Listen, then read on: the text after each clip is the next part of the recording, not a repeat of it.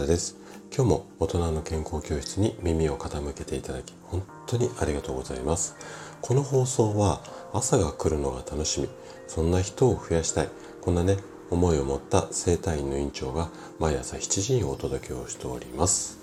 さて今日はね運動とスポーツドリンク。こんなテーマのねお話をしていきたいなというふうに思っています。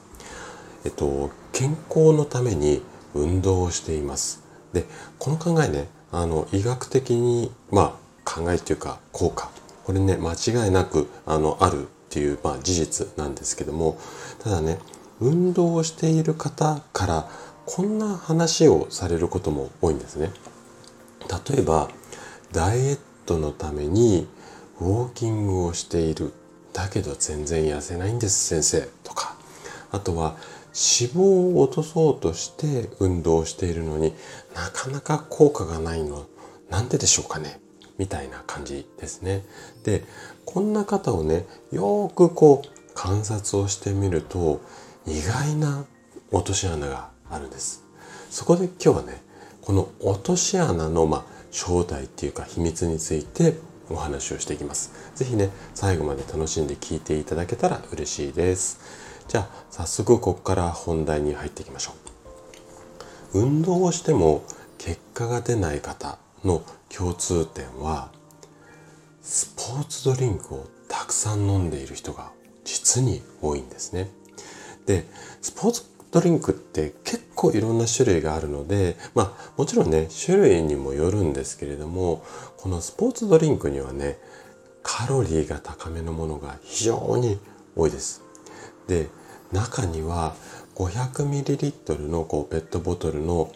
3分の1ぐらいがまあお砂糖と同じような成分っていうものまであったりするんですよね。これではせっかくエネルギーを消費してもその後にスポーツドリンクで砂糖3分の1、はい、飲んじゃいますのでまあ実に空回りですし場合によっては運動で消費したカロリー以上に摂取するカロリーが多くなってるこんなケースも多いんですよね。で激しいスポーツをして大量にこうエネルギーっていうかカロリーを消費していれば別なんですけども仮にそうですね20分から30分ぐらいのウォーキングであればスポーツドリンクではなくてできればねお水を飲むことをお勧めします。中にはねスポーツドリンクってまあいろんなこう栄養成分こうビタミンだとか何とかとかこういろいろこうののの脳がきって言ったら怒られるなあのパッケージを見るとねいろいろこう効果効能がありそうなこう成分が入ってますよっていうのあるじゃないですか。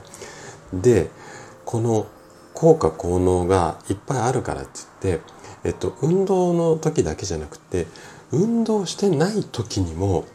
水分補給の代わりってまあ、水代わりとして飲んでいる方っていうのも非常に多いんですよ。でよく言われる1日2リットルのお水、まあ、水分補給をするのであればできたらねこのスポーツドリンクではなくて例えばお茶だとかお水これをねここポイントなんですがこまめに少しずつ飲むこんなスタイルをおすすめしますできるだけガブ飲みはしないでください。でなんでガブ飲みしないしちゃダメなのかっていうのはまたねちょっとここも深掘りしようと思うとかなり、あの濃い内容なお話になるのでまた別途改めてね時間をとってお話ししようと思うんですができるだけこうちょこちょこちょこちょこごくごくじゃなくてちびりちびりみたいなイメージで、えっと、1日をかけて2リットルを飲み切る、まあ、こんなイメージにさしあのしていただければいいかなというふうに思います。はい。ということで今日のお話はここまでとなります。そしていつもいいねやコメントをいただき本当にありがとうございます。皆さんの応援がとっても励みになっています。今日も最後までお聴きいただきありがとうございました。それでは素敵な一日をお過ごしください。トライアングル生態の院長高田がお届けしました。ではまた。